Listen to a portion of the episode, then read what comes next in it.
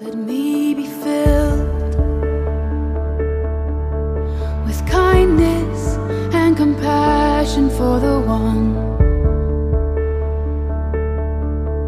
The one for whom you love and gave your son for humanity. Increase my love. Hai adik-adik, Shalom. Kak Flori senang bisa ngebawain renungan harian audio cerdas berpikir. Kakak berharap melalui renungan ini Pikiran kita akan diisi oleh kebenaran firman Tuhan. Hari ini kakak akan ngebawain renungan harian yang judulnya stigma. Pasti kepingin tahu kan apa itu stigma? So, let's check it sebenarnya ada beberapa sih pengertian stigma dari berbagai sumber, tapi gampangnya gini. Stigma adalah berbagai pandangan orang yang menilai seseorang secara negatif. Biasanya dilihat dari ciri atau keterangan tertentu. Padahal sih belum tentu demikian. Misalnya gini, kalau ada orang bertato, rambutnya gondrong, celana jeans sobek-sobek, dan pakai anting. Gimana adik-adik menilainya? Biasanya, orang dengan ciri-ciri demikian mendapat stigma. Misalnya, orang yang kasar, urakan, jorok, bisa jadi suka akan kekerasan. Padahal belum tentu juga kan? Ada juga orang yang punya ciri demikian, ternyata dia baik secara perilaku kan? Memang dia suka aja berpenampilan demikian. Nah, dari contoh tadi kita bisa nilai bahwa orang mendapat stigma karena dinilai nggak keseluruhannya.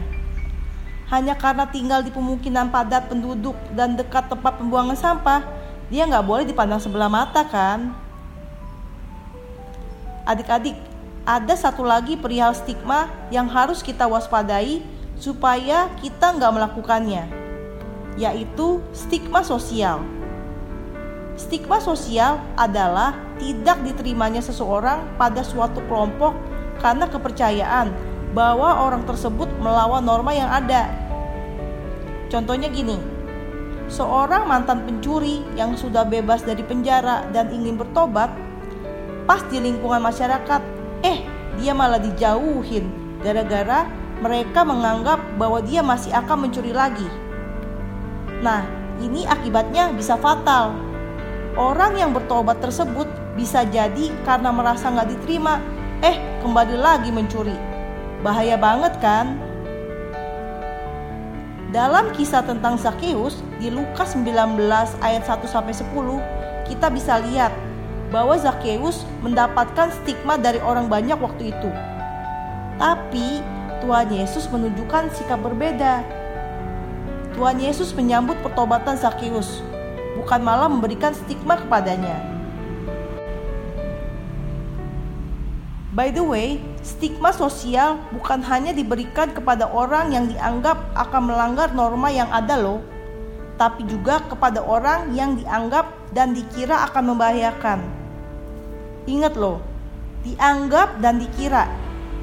Ya, masih asumsi. Misalnya, stigma yang diberikan kepada petugas perawat pasien corona. Beberapa perawat pasien corona di salah satu rumah sakit Jakarta terpaksa harus keluar dari kos tempat mereka tinggal akibat nggak tahan mendapat stigma dari para tetangganya. Lingkungan tempat mereka ngekos menganggap mereka sebagai pembawa penyakit. Padahal mereka telah mengikuti setiap prosedur yang berlaku supaya nggak terpapar virus tersebut. Parah kan?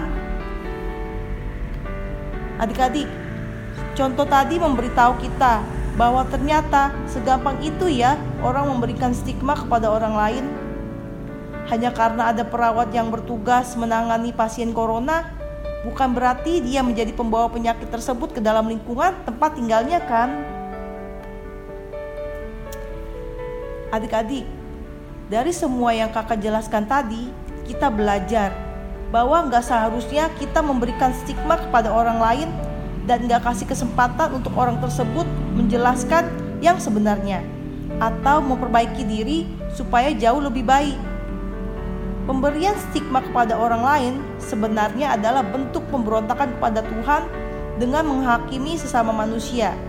Padahal yang berhak menghakimi adalah Tuhan. Orang yang menstigma orang lain adalah orang yang gak mengasihi sesama, bahkan malah menjatuhkan sesama. Kalau udah kayak gitu, rasanya sulit dia bisa mengasihi Allah. 1 Yohanes 4 ayat 20 bilang gini, Jikalau seorang berkata, aku mengasihi Allah dan ia membenci saudaranya, maka ia adalah pendusta. Karena Barang siapa tidak mengasihi saudaranya yang dilihatnya, tidak mungkin mengasihi Allah yang tidak dilihatnya. Jadi, ayo kita jadi orang yang gak memberikan stigma kepada orang lain. Yuk kita berdoa.